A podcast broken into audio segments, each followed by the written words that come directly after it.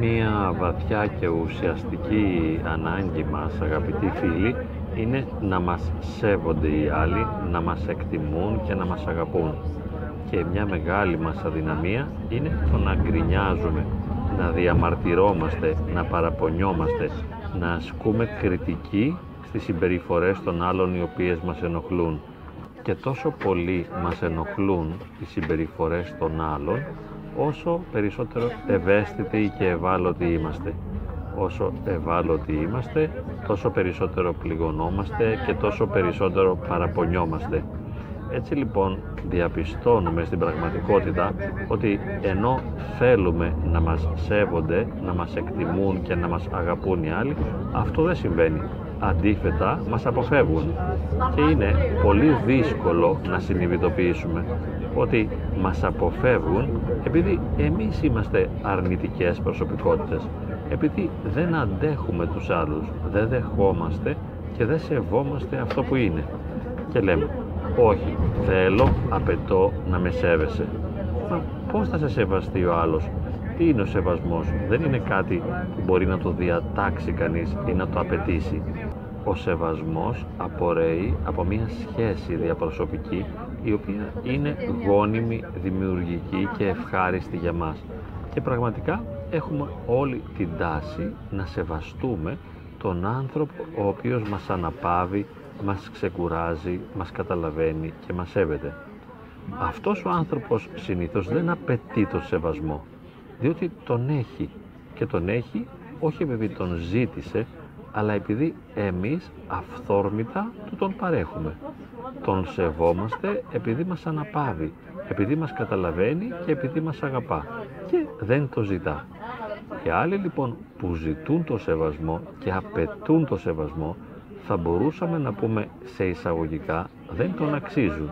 Με ποια έννοια δεν τον αξίζουν, όχι ότι δεν τον αξίζουν ως πρόσωπα, αλλά δεν είναι δυνατόν εμείς να τους δώσουμε το σεβασμό.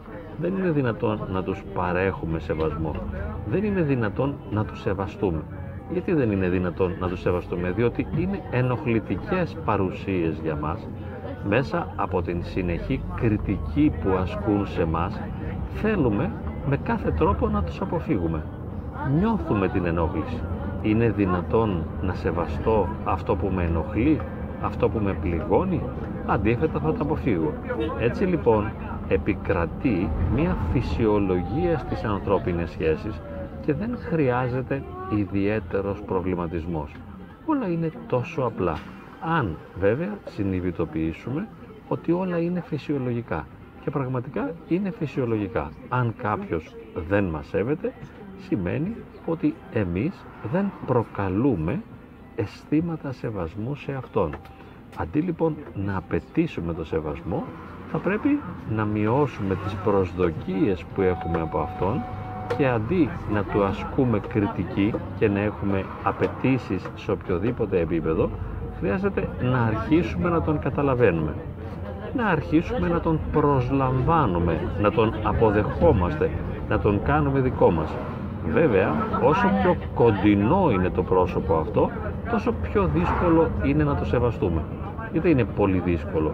Γιατί όταν το αγαπάμε, ας πούμε το παιδί μας, τον άντρα μας, τον σύζυγό μας, όταν τους αγαπάμε, δηλαδή είμαστε συνδεδεμένοι συναισθηματικά μαζί τους, διότι εμείς στην πραγματικότητα δεν μπορούμε να αγαπήσουμε αληθινά. Όταν όμως είμαστε συνδεδεμένοι μαζί τους συναισθηματικά, τότε έχουμε ανάγκη συγκεκριμένες συμπεριφορές από αυτούς. Τότε είναι που δεν μπορούμε να τους δεχτούμε. Τότε είναι που απαιτούμε. Επειδή ακριβώς οι άλλοι είναι βιωματικά σημαντικοί για μας, αυτή η σημαντικότητα κάνει όλες τους τις συμπεριφορές να ασκούν κραδασμούς συγκινησιακούς επάνω μας. Τραυματιζόμαστε, πληγωνόμαστε από τις συμπεριφορές τους, τις οποίες θεωρούμε ενοχλητικές, διότι οι άλλοι ποτέ δεν είναι αυτό που εμείς θέλουμε να είναι. Έτσι λοιπόν αρχίζει η διαμαρτυρία, αρχίζει η γκρίνια, αρχίζει το παράπονο και ο άλλος με έναν φυσικό τρόπο απομακρύνεται ώστε να προστατεύσει τον εαυτό του. Ο άλλος θωρακίζεται, διότι δεν έχει κανένα λόγο να είναι κοντά μας βιωματικά να υφίσταται τη δική μας γκρίνια, τα δικά μας παράπονα και την δική μας αρνητική συμπεριφορά. Για ποιο λόγο να το κάνει αυτό, ας το σκεφτούμε λίγο. Κανείς δεν μας χρωστάει κάτι, κανείς δεν μας οφείλει κάτι και κανείς δεν θα κάτσει εκεί δίπλα μας να ταλαιπωρηθεί μαζί με μας, να ανεχθεί εμάς και φυσικά να μας σεβαστεί. Αυτό αποκλείεται να συμβεί. Θα μας σεβαστούν μόνο όταν γίνουμε μια πηγή θετικής ενέργειας για αυτούς. Και θα μου πείτε, μα εγώ δεν μπορώ να γίνω πηγή θετικής ενέργειας για τον ίδιο μου τον εαυτό. Σωστά, δεν σε κρίνει κανείς γι' αυτό. Απλώς κάνουμε μια διαπίστωση. Το λέμε διαγνωστικά, ότι αφού δεν μπορείς να είσαι μια πηγή θετικής ενέργειας για τον εαυτό σου, δεν μπορείς να είσαι πηγή θετικής ενέργειας για τον άλλον, αλλά βγάζεις αρνητικά αισθήματα προς τα έξω, οπότε ενοχλείς, πληγώνεις, τραυματίζεις τον άλλον, ο άλλος θα απομακρύνεται και φυσικά δεν θα σε σέβεται και θα σε αποφεύγει.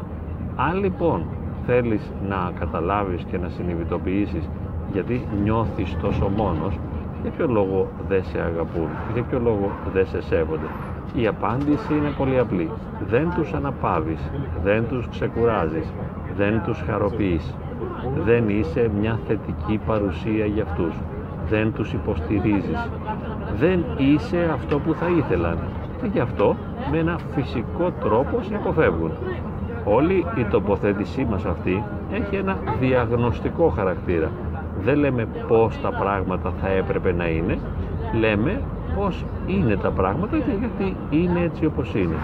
Και προτείνουμε στον καθένα να σεβαστεί αυτή την φυσιολογία της λειτουργικότητας των πραγμάτων. Έτσι είναι τα πράγματα. Αν και εφόσον και στο βαθμό που θα μπορώ να είμαι υποστήριξη, καλοσύνη, αγάπη, πραότητα και ανάπαυση για τον άλλον, εκείνος θα μου αποδώσει σεβασμό με έναν φυσικό τρόπο, αναπόφευκτα. Δεν θα χρειαστεί να γίνει καμιά άλλη δικιά μου ενέργεια. Κανένα παράπονο, καμία αίτηση. Δεν ζητώ, δεν απαιτώ. Όλα προκύπτουν φυσιολογικά. Αρκεί να μπορέσω να γίνω αγάπη και στήριξη για τον άλλον. Θα μου πείτε δεν μπορώ. Όπως πάντα το λέμε, σεβόμαστε ιδιαίτερα την αδυναμία μας να είμαστε αυτό που θα θέλαμε να είμαστε και αυτό που θα μπορούσαμε να είμαστε. Έτσι λοιπόν, αφού δεν μπορείς, δέξου αυτό που συμβαίνει. Ότι οι άλλοι σε αποφεύγουν, σου μιλάνε απότομα, γκρινιάζουν, διαμαρτύρονται, είναι παραπονούμενοι από σένα, είναι δυσαρεστημένοι, ας δεχτούμε αυτή την πραγματικότητα ως τη μόνη μας δυνατότητα επικοινωνίας. Καθένας ζει σύμφωνα με αυτό που είναι.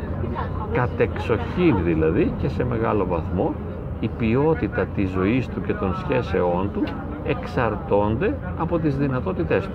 Φυσικά και από τις δυνατότητες των άλλων. Αλλά επειδή δεν μπορούμε να αλλάξουμε ποτέ τους άλλους αναφερόμαστε στον εαυτό μας και λέμε εμείς τι κάνουμε εμείς δεν είμαστε αυτό που θα έπρεπε να είμαστε.